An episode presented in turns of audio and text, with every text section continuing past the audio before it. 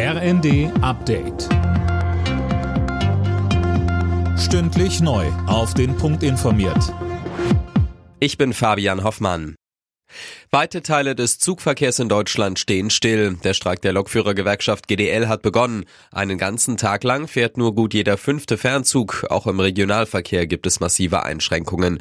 Bundesverkehrsminister Volker Wissing sagte dem T V-Sender Welt: Die Menschen sind auf Mobilität angewiesen und gerade während der Feiertage trifft es die Familien oder Menschen, die zu ihren Freunden wollen, zu ihren Liebsten wollen. Und deswegen kann man nur appellieren an alle, sich schnell zu einigen und vor allen Dingen dafür zu sorgen, dass die Menschen während der Feiertage Tage auch mit der Bahn reisen können.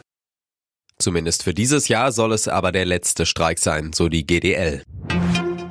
Die Ampel bekommt den Haushalt für zweitausendvierundzwanzig wohl nicht mehr in diesem Jahr fertig. Das geht aus einer entsprechenden Nachricht an die S P D-Bundestagsfraktion hervor.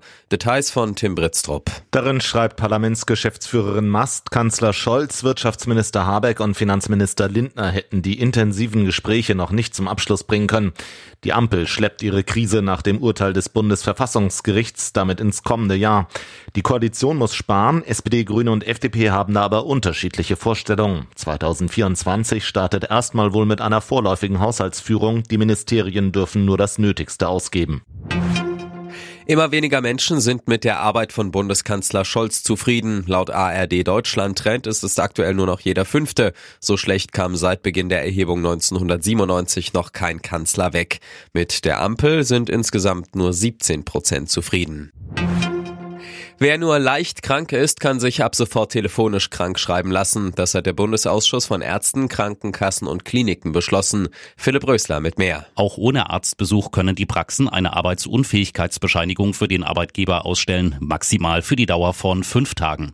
Es gibt aber Bedingungen, man muss schon Patient in der Praxis sein und darf keine schweren Krankheitssymptome haben.